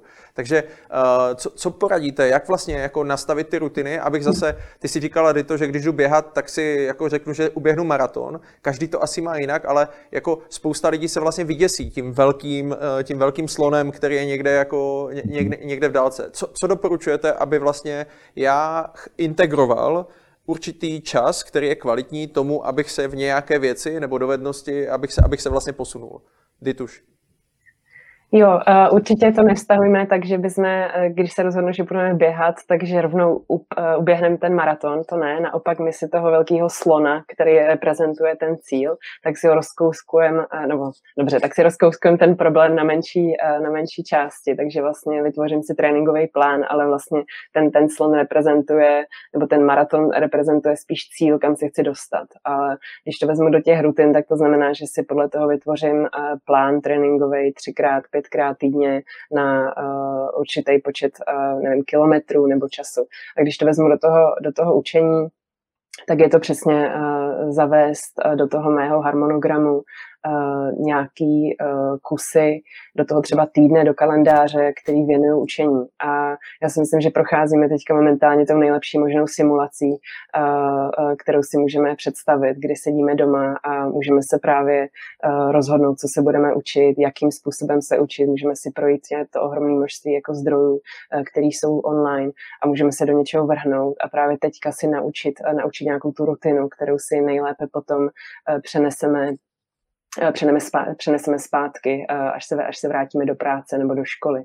A eh, za mě je to eh, o tom, nejenom o té rutině, ale o té hygieně vlastně práce nebo učení, o tom, že máme uh, prostě koutek, třeba když vyloženě vezmu učení se z domova online, tak mám, uh, mám čistý, čistý pracovní stůl, uh, mám, mám eliminovaný distrakce jakýkoliv k tomu učení, abych se mohl soustředit, mám přestávky pravidelné, které dělám, protože ty kognitivní zdroje vyčerpám za 45 minut, takže a vytvořit si možná nějaký rituál, který je spojen s tím učením, prostě ať už je to, já nevím, vyvětrání nebo uvaření si čaje, cokoliv, který který vlastně mi ten, ten mozek potom v té rutině naučí, že teďka eh, je ten čas, kdy se prostě uh, jdu učit. Ale teďka opravdu to jenom vystřižení na, na rutinu, kterou si můžu třeba vytvořit um, zrovna dneska, zítra, když se učím online a nějakou dovednost, která samozřejmě online uh, se naučit jde. Já to možná ještě než ti dám slovo, Tome, já to zkusím ještě trošku posunout, jo? protože uh, já na jednu stranu jako chápu to, že si jako mám vytýčit nějaký cíl, jo? Že, že prostě, že já nevím, že chci uběhnout maraton a tak dál, ale uh, ty si už sama Ditu říká, že vlastně, že, že, že ten svatý grál je to ten proces. To znamená, že je to vlastně úplně jedno, jo? Že, že, že vlastně já dedikuju ten čas bez ohledu na ten cíl, uh, tak, tak možná to, tohle to mi přijde, že by vlastně měl být ten mindset switch, jakože já vlastně se učím cokoliv, bez ohledu na, toho, na, na, na ten konkrétní cíl, který chci dosáhnout. Je, je, no, je, je to dobrý směr, jak uvažuju? Jako, urči, určitě jo, ale třeba když to teďka stáhnu ne k tomu běhání, ale vyloženě eh, třeba, uh, nevím, chci se naučit uh, programovat v Pythonu, tak určitě je potřeba vědět, proč to chci umět a co s tou znalostí potom udělám. To si myslím, a to říkal Tomáš několikrát, to potom mi pomůže právě udržet tu motivaci a vidět ty výsledky vlastně toho každodenního se posouvání. Takže um, samozřejmě učit se v tom procesu, přímo jako dělání té činnosti, určitě ano, ale určitě mít ten důvod, co s tou znalostí novou potom udělám a mít už tu konkrétní aplikaci, co s ní budu dělat. Takže tohle bych upravila v tom uvažování. Jo, já jsem, já jsem tě do tohohle toho chtěl trochu natlačit, protože to je přesně to, že, vy, že, že, že ti lidé, kteří k vám chodí, opravdu jako jdou z rekvalifikace, jdou z nuly úplně někam, úplně někam jinam. To znamená, tam asi ta aplikační jako záležitost je vlastně jako klíčová. To znamená, já chápu ten smysl. Změnilo se to ještě nějak v čase, to, kdy jakože třeba, že teďka chodí lidi a mají jiný důvod, to znamená, už se tam objevuje třeba to, že moje odvětví jako padá a já prostě chci něco. Jaké jsou vlastně ty hlavní motivace těch lidí, kteří teďka k vám chodí a absolvují ty kurzy? Ano, my jsme první, první roky eh, do těch eh, kurzů vybírali z těch přihláškových formulářů převážně ty, kteří chtěli změnit tu práci eh, od kudkoliv do IT, čili od pozice dělám recepční nebo dělám administrativu nebo jsem, jsem učitel právě do informačních technologií, takže jsme se zaměřovali na tu kompletní oborovou rekvalifikaci, ale poslední dva, tři roky se vlastně ta skupina trošku změnila a ta největší motivace je právě lidí, kteří si potřebují osvojit tu dovednost, čili základy uh, technických a digitálních dovedností pro výkon stávající práce. Oni nechtějí měnit uh, jen tu, uh, oni nechtějí měnit tu firmu, nechtějí měnit ani tu práci, ale vlastně zjišťují, že potřebují se naučit opravdu třeba základy toho, těch digitálních dovedností nebo technických programování, čehokoliv dalšího, aby mohli v té práci pokračovat dál. Takže jsme uh, otevřeli dveře i těmto lidem, který nenutně uh, uh, nutíme do té rekvalifikace, ale i těm, co potřebují tu dovednost pro výkon stávající práce. A třetí je, že se objevuje objevují i, uh, i holky, které chtějí tu, uh, tu dovednost pro to, aby začali svůj projekt, začali svůj biznis. Uh, takže ty učíme třeba vývoj webových aplikací nebo práci s datama, takže dokážou potom opravdu jako pomoct nějakému reálnému problému. Mně se líbí to téma rekvalifikace a já se k němu ještě, já se k němu ještě Dituš vrátím. Možná se zeptám, Tome, teďka tebe. Mm-hmm. Ještě opravdu na to, jak poznám v dnešní době prostě dobré školení od špatného. To je, to je opravdu strašně těžký, protože může být e, dobré školení, který je špatný pro mě. Jo. Takže samozřejmě jednoduchý ukazatel asi bude zdroj, odkud to jde, jestli je kredibilní, takže když bude něco na kurzeře, tak tam si asi dokážeme představit, že ty mechanismy zařazení nějakého kurzu na kurzeru asi nejsou úplně snadný. Takže bych se díval na kvalitu těch zdrojů a reference samozřejmě, ale potom taky je dobrý, když si sám uvědomím, jestli ta úroveň a forma, kterou to probíhá, prostě odpovídá mým možnostem a okolnostem, protože tam je nejčastější jakoby problém. V momentě, kdy se já netrefím tou úrovní a tou náročností, tak je ten nejlepší kurz prostě jako ne, nebude fungovat. Takže já tady opravdu nedám žádnou nějakou specifickou, nějaký specifický návod, že by to nebylo, nebylo zodpovědné. Prostě uh, nedá se to. Prostě je potřeba zvolit správný nástroj ve správnou chvíli, protože žádný univerzální bohužel úplně nefunguje. Respektive platí, že čím je to jakoby pokročilejší úroveň, tak tím je to citlivější na, to, na, na výběr toho zdroje. pokud jsem na nějakých základních úrovních úvod do něčeho, tak tam není moc problémem. Typicky třeba LinkedIn Learning, tam ty věci, které jsou, tak jsou tak spíš základní úrovně všeho, pokud to se netýká třeba Excelu a podobných specifických věcí, tak takový ty eh, ostatní manažerské dovednosti jsou v principu docela na těch, na těch eh, nízkých úrovních, tak tam se to nedá úplně pokazit, ale pokud se chce někdo posouvat kousek dál, tak tam už holci musí umět vybrat. No mně přijde, mně přijde, že si právě udeřil trochu hřebíček na hlavičku, jo? že častokrát řešíme nějaký kobercový nálet, ať už je to ve firmě, mhm. nebo, nebo je to ve škole a, a, a ta individualizace je asi, asi ten správný klíč, to znamená, uh, jakým způsobem já vlastně, dejme tomu jako lídr nebo člověk, který je zodpovědný za, za to vzdělávání, za to učení té organizace, jakým způsobem já k tomuhle tomu mám přistoupit, abych v podstatě jako měl ten lakmusový papírek na ty jednotlivé členy a věděl, co a jak. Jestli můžu, to je přesně ono. To je, to je, podle mě to je naprosto zásadní, jo, že vlastně ten lídr toho týmu uh, by měl být i dobrý učitel. Uh, to je ten důvod, proč třeba dobrý učitel uh, je tak zásadní persona a proč je tak, taková hrůza, jak, jakým způsobem jak my v Česku se k učitelům chováme, respektive jak je oceňujeme, protože je to extrémně náročný. A jedna z těch, nároč, jeden z těch bodů, proč je to tak náročný, je, že právě by měl být schopen přizpůsobovat se individuálním potřebám těch lidí ale zároveň, když to přenesu do týmu, tak představme si, že máme tým, který skutečně funguje, tam důvěra a kvalitní zpětná vazba.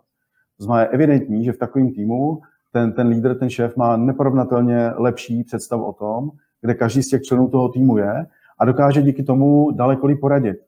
Znamená, když rozdává úkoly, zase příklad, tak někomu dá úkol klidně, hele, Franto, přijď s tímhle za 14 dní, a udělej tohle a tohle. Může to být docela větší úkol, protože ví, že Franta rozhodně netrpí prokrastinací, je to člověk, který jako má rád, eh, je to, je to bojovník, prostě rád eh, si odnese prostě uh, ty zásluhy uh, a nebudu ho prostě uh, strapňovat tím, že, mu, že to, mu to budu kouskovat prostě, já nevím, po třech dnech. Naopak třeba Pepa může být právě trošku citlivější a já vím, že jak, jak je, no tak prostě mu řeknu, hele, tenhle udělej to a to, dám mu trošku větší návod, zkusím přečíst tohle a tohle a přines mi nějaký návrh už, už v pátek a dá mu snesitelnou dávku a rozloží mu to. To znamená, každý dostává přesně to, co snese, nikdo není úplně ve stresu, nikdo si nepřipadá jako malý dítě a ten výkon toho týmu je maximální. Jo, to znamená, ta, ta, ta, ta schopnost znamená, diferencovat nebo individualizovat eh, tu, ten rozvoj je prostě naprosto fundamentální a proto si myslím, že uh, je to jeden z klíčových jakoby, parametrů dobrýho leadershipu. Uh, ne to, že ten člověk umí hezky mluvit, to je jedna z těch, jeden z aspektů, ale zároveň, že dokáže Eh, diferencovat svůj přístup eh, vůči jakoby všem těm členům toho týmu. Líder jako učitel. Eh, pro mě je dost zásadní téma. Dito, co ty na to?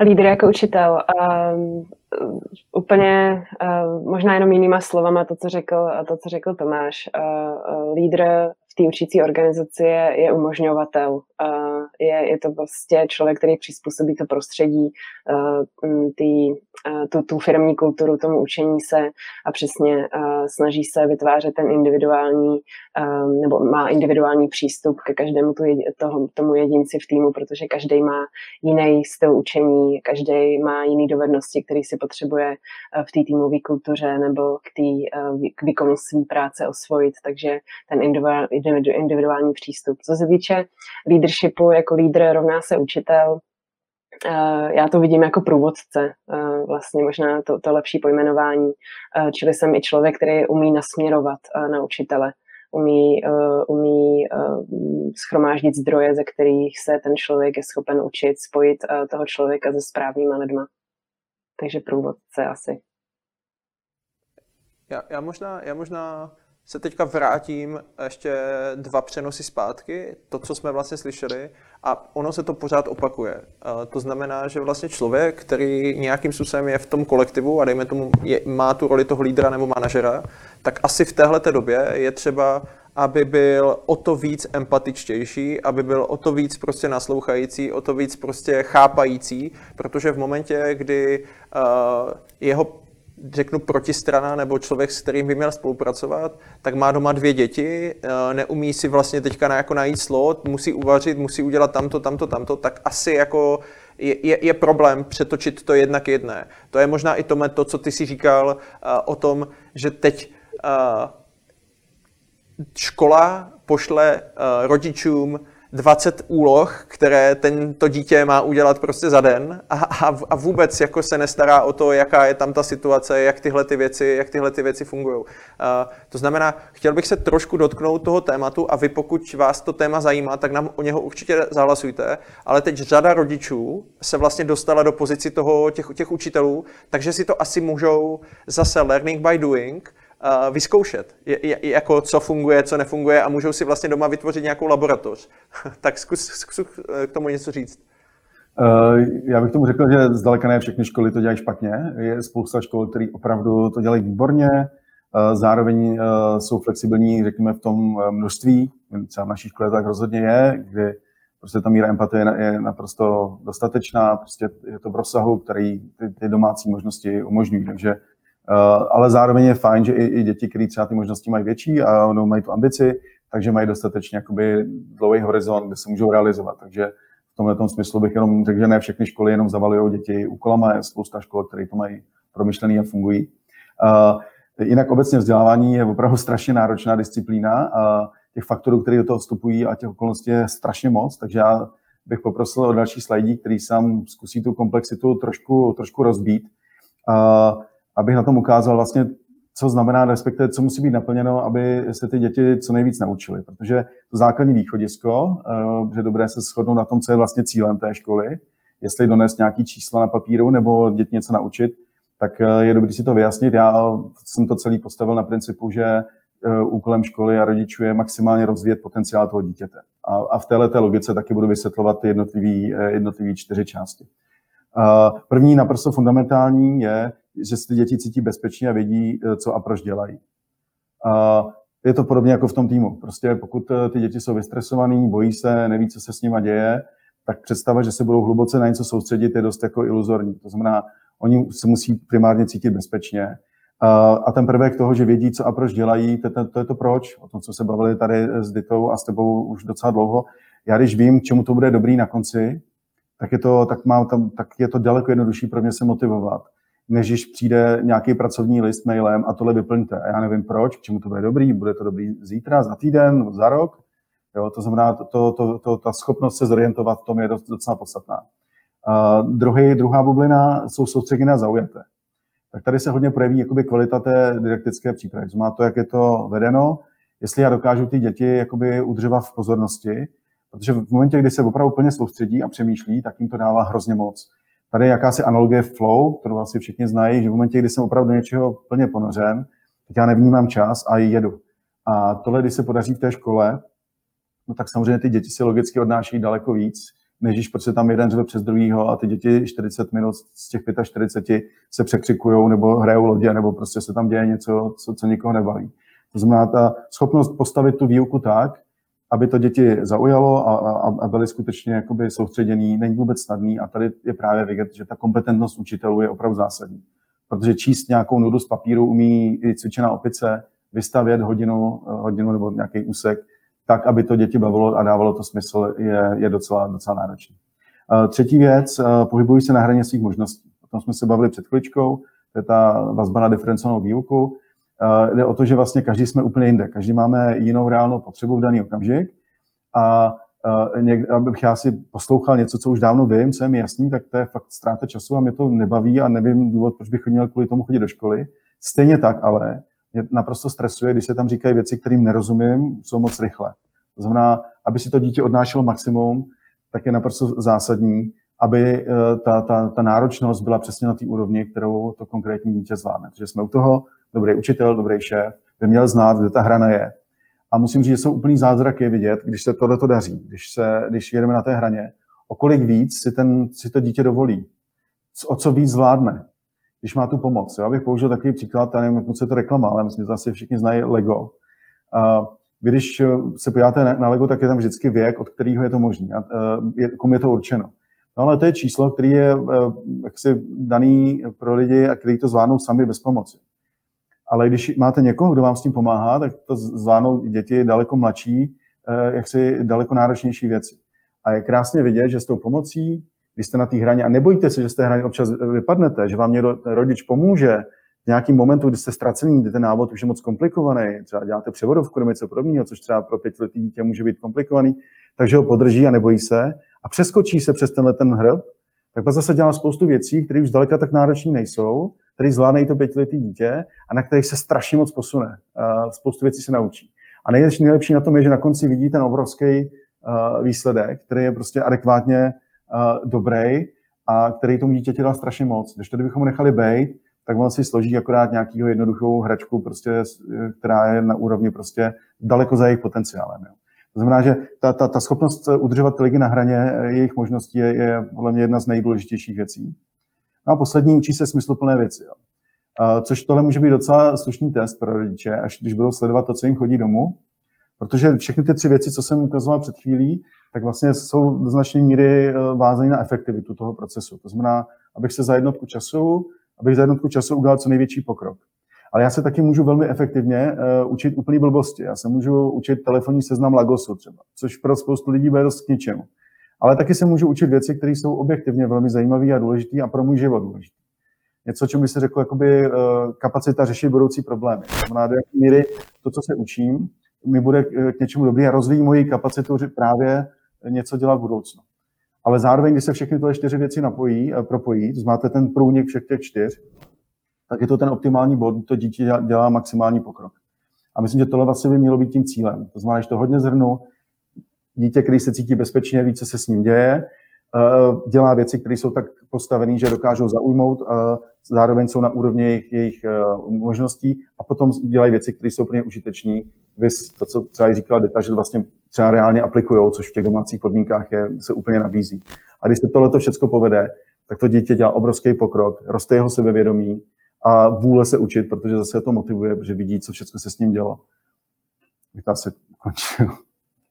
Ne, tohle to je důležité, protože mám pocit, uh, a Dita to když tak ještě okomentuje, ale mám pocit, že to, se to netýká jenom dětí, tady tohle, tohle ten, tenhle ten obrázek, jo, že, že, že, že je univerzální. Ty tuž chceš k tomu něco říct?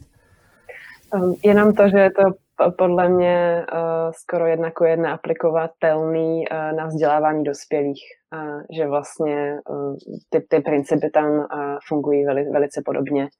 A když to vezmu, když se vrátím k tomu apelu na tu snahu překlápět uh, tu offline výuku jedna ku jedné právě do toho onlineu, tak samozřejmě jako to, to není dobrý, dobrý přístup, že teďka, když se učíme doma, ať už je to eh, formou zadání eh, paní učitelky ze školy nebo eh, se učíme nové dovednosti pro, pro práci, tak vlastně snažit se využít to prostředí, který, který mám doma a rozvíjet ty dovednosti i v offlineu. Ať už je to třeba pro ty děti, ty to strategické myšlení, nebo je to rozvoj paměti, psaní hravě, CZ třeba a tak. Takže Uh, jenom ty principy, které říkal Tomáš, tak jsou aplikovatelné i ve vzdělávání dospělých. Ta analogie třídy je tam úplně stejná.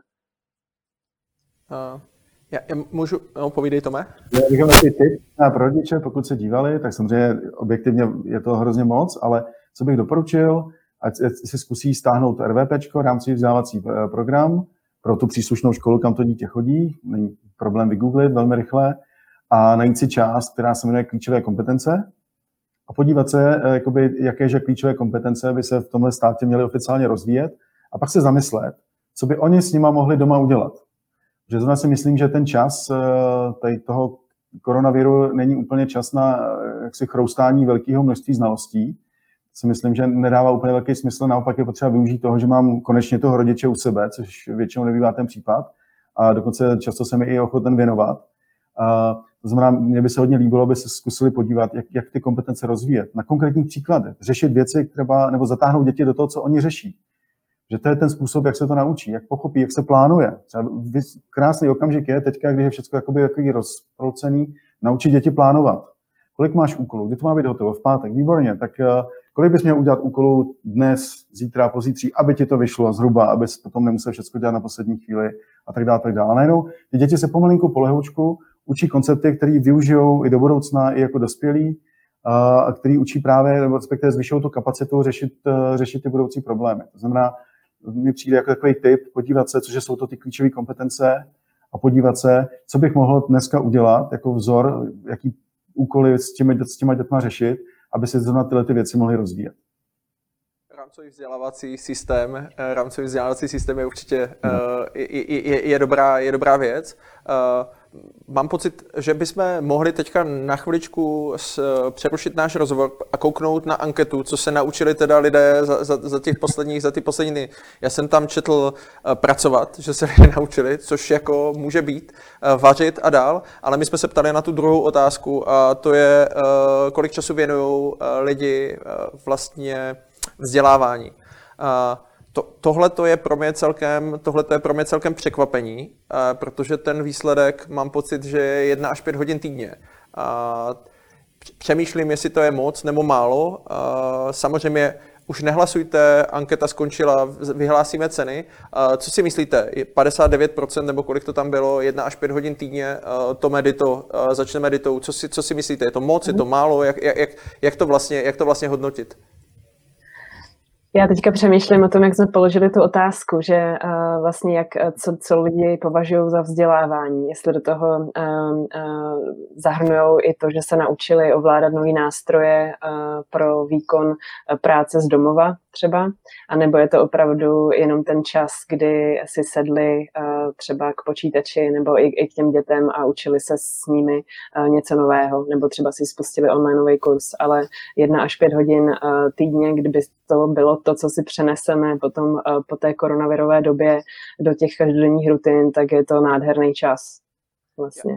Já, myslím, že, ty to, že, že si uh, zase um, se dotkla něčeho hodně zajímavého, to zná, jako, jak vlastně vnímám to vzdělávání. Jo? To zná, je, jestliže vnímám vzdělávání, že si sednu ke stolu, otevřu si skripta, anebo vnímám vzdělávání, že v podstatě jako něco dělám, nebo dělám nějakou jinou, dělám nějakou jinou věc a já tam teda počítám obě tady tyhle ty varianty. Jo? A, tak, takže, takže z mého pohledu by to mělo být možná, možná trošku víc, ale to je jenom jako nějaký můj, nějaký můj dojem. Já můžu na to navázat, jako kdyby, kdyby každý v Česku vědomě věnoval pět hodin vzdělávání týdně, tak bychom na tom vůbec nebyli špatně. A to je asi potřeba fakt rozlišovat, to, vědomí a nevědomí, protože my se, jak říkala Dita, strašně moc učíme jako vedlejší produkt toho, co reálně děláme. A zase jsme u toho, že vlastně kvalitní prostředí, který je funkční, tak má ty vedlejší efekty daleko větší, pozitivní, než to prostředí, které je sterilní. To znamená, čím je bezpečnější a tak dále, tak, a tak, dále, tak vlastně tyhle ty vedlejší efekty jsou větší. Takže i s relativně uh, menším procentem toho vědomého učení se ty lidi dělají reálné pokroky. Takže uh, bych se jenom opakoval, kvalitní prostředí, uh, dobrý leadership, který umí, umí jakoby, se těm lidem přizpůsobovat. A pak by tenhle ten rozsah byl naprosto adekvátní. No já, já, jenom, já jenom navazuju na to, že děti mají, většina dětí mají od 8 minimálně do jedné, do dvou prostě hodiny a, a je to tam prostě nasekané jako po 45 minutách, to znamená, že oni tady tohleto pemzum uh, mají denně, jo? tak, tak je, je, hmm. jenom, jenom to, to, je vlastně to a, a i ta efektivita jo? a vlastně se o tom bavíme. Jaká je vlastně ta adekvátní část, jaká je ta efektivita? Už jsme se hodně bavili o tom, že to je individuální. Uh, to? Já myslím, že eh, když vyjdete tu střední nebo vysokou školu, tak eh, to penzum denní trávíte skoro stejný, protože to je přesně to nevědomí učení se v té práci. Eh, může to být samozřejmě, ale jak říkal Tomáš, ten nějaký pět hodin prostě nádherný, když si to uchováme potom do té práce. A co se týče potom jenom t- možná té pozornosti, že uh, jakože děti tráví ve škole uh, tolik času, uh, jak jsem říkala předtím, já, já vidím tu budoucnost toho vzdělávání v kombinaci, uh, kombinaci onlineu nebo jiných offlineových zdrojů a aktivit, um, nebo, nebo aktivit třeba i v přírodě právě s tou fyzickou účastí v té škole nebo v nějakém vzdělávání na bázi mentoringu jeden na jednoho a v tom průvodcovství spíš než v té frontální výuce, takže, um, takže určitě je to příliš mnoho času, který, lidi, který děti stráví v té škole, um, ale to je, to je čistě můj subjektivní názor. Já možná jdu na... Povídej, ještě to. No, já jenom doplním k tomu, tady zase jsme u té reflexe a toho sebeuvědomění se, pojem metakognice, to znamená, že já jsem zároveň vědom si toho procesu samotného toho učení se. Tohle, tohle je obrovská výhoda. Když se tohle to podaří, když vlastně ten člověk si uvědomuje v každý okamžik, ať už dělá cokoliv, že tam je nějaký vedlejší efekt toho učení se. Přemýšlí nad tím, co mohl udělat líp, co se na tom naučil a tak dále. Když se to stane součástí jeho běžného uvažování eh, v relaci toho, jak se cítí, což je celkem běžný, tak, eh, tak si daleko víc odnáší, že vlastně se vytváří tohle reflexi sám pro sebe. Takže eh, potom vlastně ta hranice mezi vědomým a nevědomým se do značné míry stírá a prostě každá hodina, kterou tráví v podstatě čímkoliv eh, dostatečně kreativním, respektive čímkoliv, co je na hraně jeho možností, dostatečně náročný, tak mu přináší nějaký benefit jako učení se. Takže se hodně přimlouval v tom, jak si eh, posunout ty lidi, respektive využít té doby, která tady je, k tomu, že si ty lidi naučí trošku vnímat ten svůj rozvoj a, a reflektovat si prostě neustále, okamžitě, co se s nima děje, kam se posunuli. A pokud se tohle to naučí, tak ta efektivita jakéhokoliv dalšího počínání je prostě dramaticky vyšší, než pasivně přijímat uh, nějaký prostě o, o, o dění osudu, který prostě na mě spadlo nějaké školení, něco se událo, já to nějak udělám, aby se nic neřeklo. Ten rozdíl prostě není ani řádový, to je ještě větší. Já možná, já možná povídej, Dituš. Já jsem, si, já jsem si jen říkala, že taká ta nádherná věc, kterou já bych si odnesla z tohohle rozhovoru je, že bych si třeba na konci každého dne uh, udělala, nebo vytvořila tu rutinu, uh, že si na konci každého dne napíšu, co jsem se ten den naučila. Ať už to bylo v průběhu pracovního uh, harmonogramu, nebo, uh, nebo třeba v rámci dalšího učení, nebo to, co jsem četl, to, co jsem viděl, to, co jsem nastudoval um, v konverzacích s ostatníma lidmi a tak dále. Je to, je to úplně neuvěřitelné, protože ty si mi to teďka, ty si mi to teďka vyndala prostě z úst. Já jsem chtěl právě teďka, tady mám napsané rutina a mám tady napsané jako kdyby osobní retrospektiva anebo týmová retrospektiva. My jsme o tom mluvili i s Radvanem Bahouchem, to znamená i quest, který vlastně jako kdyby máme z této přednášky, tak o retrospektivě je. Já se osobně ptám uh, svých kluků na čtyři otázky. První je, co si hezkého, co si hezkého dneska zažil, co se z nového naučil, v čem si pomohl a na co nejsi pišný. Jo? To jsou vlastně čtyři věci, které každý den jako se snažíme nějakým způsobem, a to je to jednoduché formování, které se můžu zeptat na poradě s kýmkoliv, můžu se zeptat na kolu a je to vlastně formovací věc a to učení by tam mělo mít určitě svoji roli. Já už teďka skočím na otázky, protože otázek je, otázek je celá řada a uh, my jsme se už hrozně moc těch dotazů, těch dotazů dotkli, ale přesto informace všichni hltáme, takřka non-stop, weby, knihy, workshopy, práce a tak dál. Zkrátka informace je spousta. Někdy je problém přetavit do praxe, jak na to. A já možná ještě navážu. Eh, a teďka si možná trošku nahraju eh, a vy mi to třeba rozčelíte jak, jaký mají vliv ty questy a ty metodiky, které vlastně potom jako děláme. Má to vůbec nějaký vliv, to znamená, že si lidi teďka něco podívají, ale potom by si měli něco jako v praxi vyzkoušet doma se svými týmy? Tome, zkus na to odpovědět, prosím. Mm-hmm. Uh, určitě. Uh, jsme se o tom bavili, že vlastně u některých, u některých věcí, prostě, když se to prakticky nepoužije, tak to nemá zdaleka ten dopad. Takže tady by se určitě přimlouval. Já bych možná taky přihřál si polívčičku trošku eh, ve vztahu k tomuhle, k tomuhle tomu dotazu, že objektivně těch věcí, které máme, je strašně moc. Eh, jsme s tím zavalení a často to vede k tomu, že lidi eh, dělají to, co jim přijde jako dobrý nápad, protože jim to prostě někde vyskočilo jako reklama, nebo to dělá někdo, koho respektují. Ale myslím, že to není úplně ten správný postup. Já myslím, že správný postup je dělat věci, které mě v daný moment nejvíc, nejvíc dávají. A proč s tím přidáváním polívčičky je, že vlastně že jsme společně pod Rebatnem děláme učící organizaci a tam jedním z těch klíčových prvků je systémový přístup. To znamená, já eh, činím ty rozhodnutí, ten výběr těch zdrojů a, a to, že co se chci vlastně učit, eh, dělám s vědomím toho, který faktory mají největší vliv a největší dopad, eh, samozřejmě pozitivní, na, na ten můj výsledek. To znamená, není to, nejdu ulicí a, a, a nenechávám se inspirovat, ale prostě cíleně si vybírám věci, které opravdu potřebuju pro to, abych to, o co mi jde, to je ten cíl, abych to dělal co nejlíp. Protože Máme vždycky omezený zdroje, to je jedna z věcí, která podle mě, na kterou se dost často zapomíná, že se tady vyrábí nějaký wishlisty prostě toho, co bychom všichni chtěli a měli umět, ale já se snažím vždycky to protínat s tou reálnou kapacitou. A k tomuhle strašně pomáhá právě ten systémový přístup, kde z té hromady, která je stokrát větší než moje reálná kapacita, jsem schopen si vybrat ty věci, které mají objektivně největší přidanou hodnotu pro mě v daný moment, nebo pro můj tým, to je celkem jedno, nebo pro to dítě, když je to ve škole. Jo, takže já bych silně jakoby plédoval za to, abychom se na to dívali trošku systémově, abychom pochopili, jakýže faktory eh, reálně ovlivňují to, co děláme.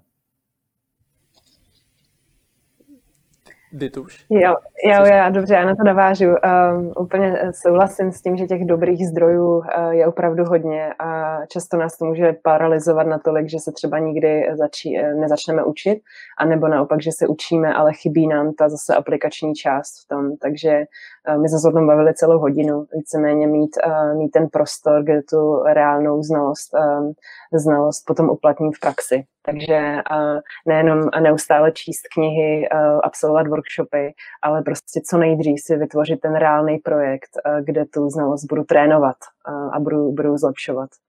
Takže to bych doporučila. Jo, za tohle to moc díky. To je přesně to, že znám pár lidí, kteří jsou neuvěřitelně zahloubaní ve spoustě knihách, jsou hrozně jako moudří, ale vlastně nikdy jako si nesednou na to kolo a nerozjedou se, jo? protože si o něm, protože si o něm jenom, jenom čtou. A tak, tak, tak tohle to je, tohle to je podle mě jako Eh, velmi dobrá rada a zároveň jako past, jo, to, to jako mhm. aplikace je, je aplikace je mhm. klíč, to znamená vyzkoušet ty věci, vyzkoušet ty věci v praxi. Já mám možná tady dotaz, který mi ještě vedl k jedné myšlenkce, kterou jsem měl vlastně, když jsem si kreslil tu myšlenkovou mapu, o čem si budeme povídat. Uh, radím uh, Ošmera, určitě super otázka.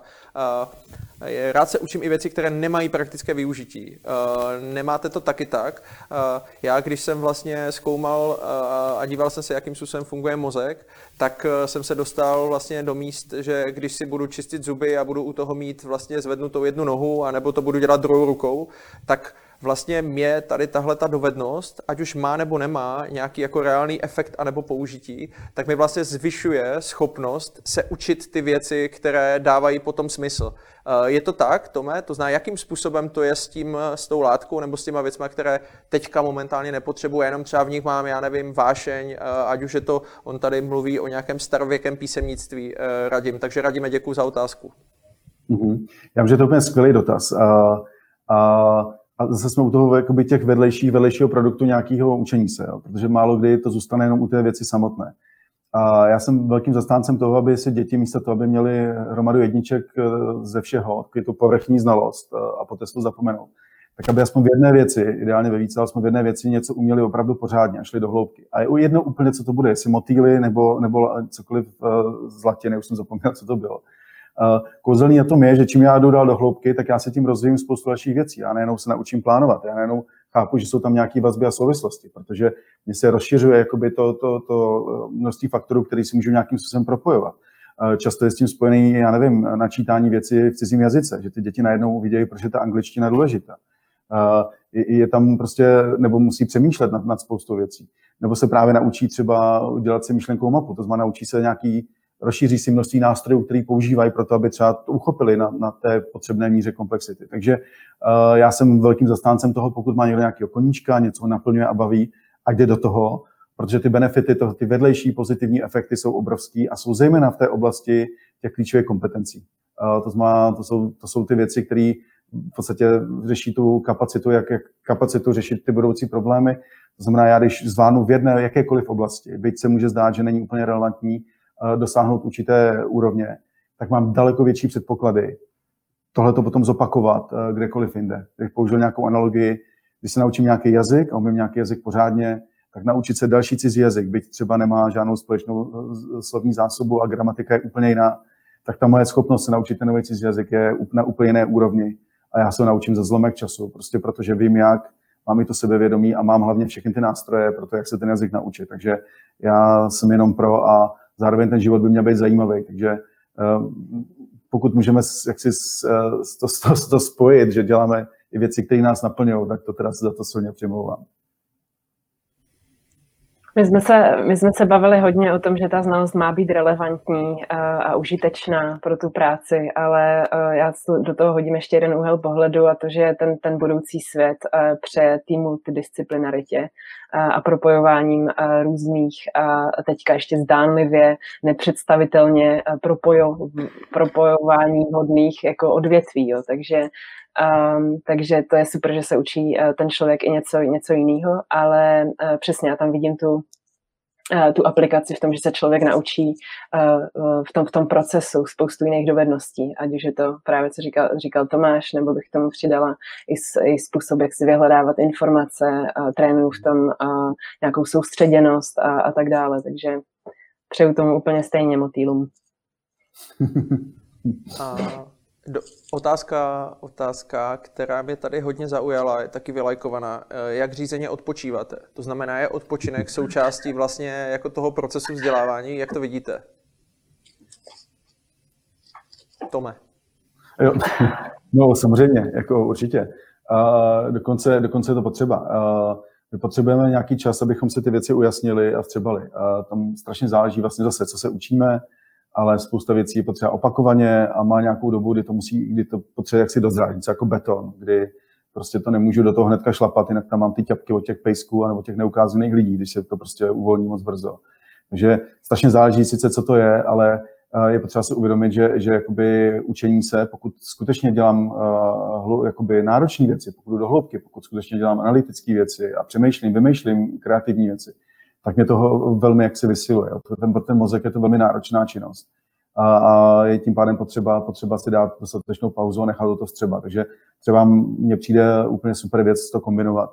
A, to znamená kombinovat chvíle velkého soustředění a, s chvilkama úplného uvolnění asi to každý zažil, že, že když se šel třeba projít do lesa, nebo prostě, nevím, v Kalíně chodíme prostě tam podél, podél řeky, takže prostě najednou naskakují věci, které předtím ne ne naskočit.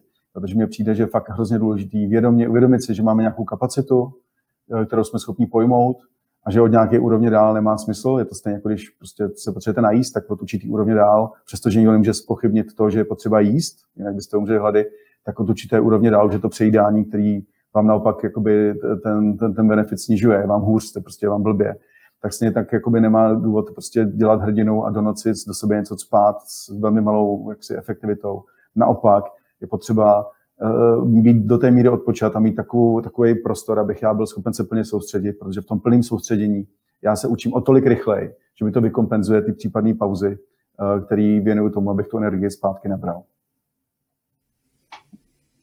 Jak, to jste řekl úplně nádherně.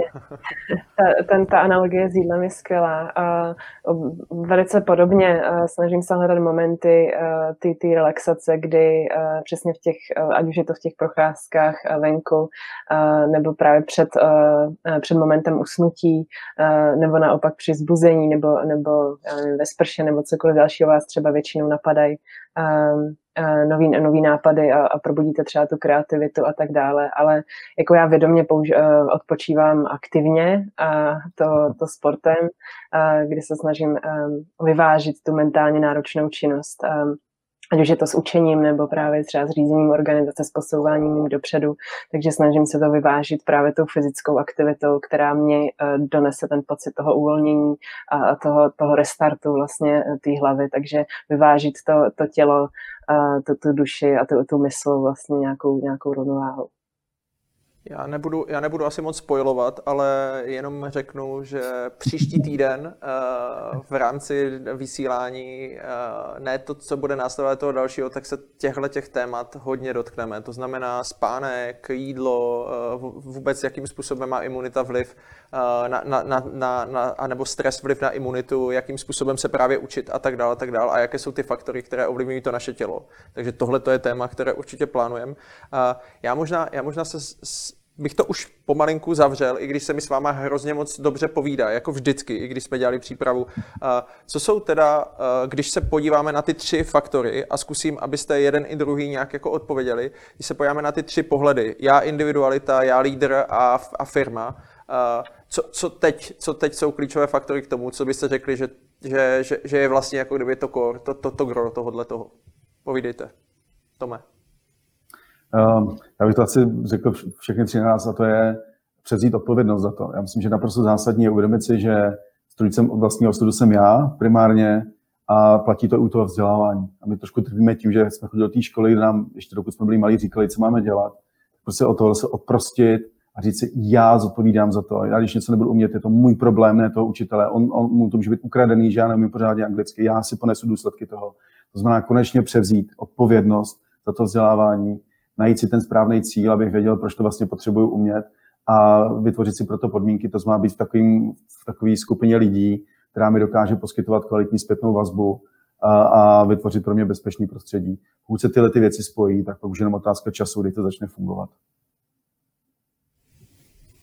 Já bych to doplnila uh, tím, že začít s proč, uh, proč se to uh, chci učit, nebo to proč se snažit vnuknout do toho, do toho mého týmu z pozice lídra, a pak si najít tu učící skupinu nebo komunitu, tým, a, která mi pomůže s tou vlastní disciplínou a, a s udržením té motivace a pak nalézání těch rutin, který právě třeba v tomhle období si můžu nejsnadněji přenést potom, až se do té práce nebo do té školy vrátím, protože když se vrátím k, těm, těm, k tomu období, který si říkal Honzo, tak prej trvá 21 dní, než, než se vytvoří nějaký zvyk, takže teďka je na to nejlepší příležitost té karanténě některé rutiny trénovat.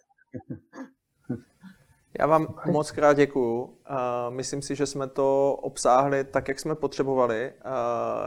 Takže díky Dito, díky Tomáši. Já možná si teďka vezmu slovo a zkusím uh, to schrnout a zkusím vlastně uh, se vás i zeptat, jak se vám to dneska líbilo. Uh, prosím, zahlasujte nám na slajdu. Zase jedna hvězdička, jako stálo to za prd, fakt jsem zestárnul, pět hvězdiček, bylo to super, něco mi to dalo, tak můžete, můžete, určitě, můžete určitě hlasovat. Zároveň se vás chceme zeptat v téhle anketě, uh, jak se vám líbí ten formát, protože to je ta zpětná vazba, o kterém jsme mluvili, to je ta, ta reflexe, kterou si vezmeme, to znamená, je to moc dlouhé, je to krátké, prosím, zahlasujte nám, eh, jak se vám formát eh, líbí. Eh, já už tady vidím první výsledky, necháme to tam, necháme to tam běžet ještě, ještě chvilku. Vrátím se, vrátím se k té oboustrannosti a k té interaktivitě a k těm questům. Takže bych poprosil další slide a nabádám vás, eh, abyste nám posílali témata, které teď momentálně řešíte. Eh, my je nějakým způsobem zkusíme eh, schroupat, sklastrovat a udělat další, udělat další vysílání. To, ty, ty následující vám určitě představím, ale to, co je důležité, o čem jsme dneska mluvili s Ditou, s Tomášem, několikrát jsme to opakovali, prosím, ať nezůstane jenom u toho, že se na nás díváte, ale zkuste co nejvíc věcí aplikovat do praxe, abyste to mohli dělat, tak vám jak ze snídaně s Radkem Bachbouchem, tak ze snídaně s Petrem Márova s Filipem Dřímalkou přijdou za chvilku do mailu, myslím těm, co se registrovali na homeofficetv.cz, tak přijdou do mailu uh, metodiky, kde jsou questy, kde jsou materiály, takže určitě aplikujte do praxe. My samozřejmě s každým dalším vysíláním vždycky zpracujeme metodiku z toho předchozího, to znamená příští úterý v 9 hodin se, se vlastně dostane, dostane na, na metodiku, kterou jsme řešili, kterou jsme řešili teďka. Já bych možná vyhlásil tu soutěž. Takže, soutěž.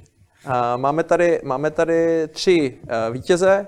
Kateřina Balíková si odnese cenu, Petra Fukalová a Martin nejspíš Sova, neřík, ne, napsal příjmení, ale v, v, e-mailu, v e-mailu to měl, takže vy tři dostáváte e-knihu Nastavení mysli, kódy vám pošleme.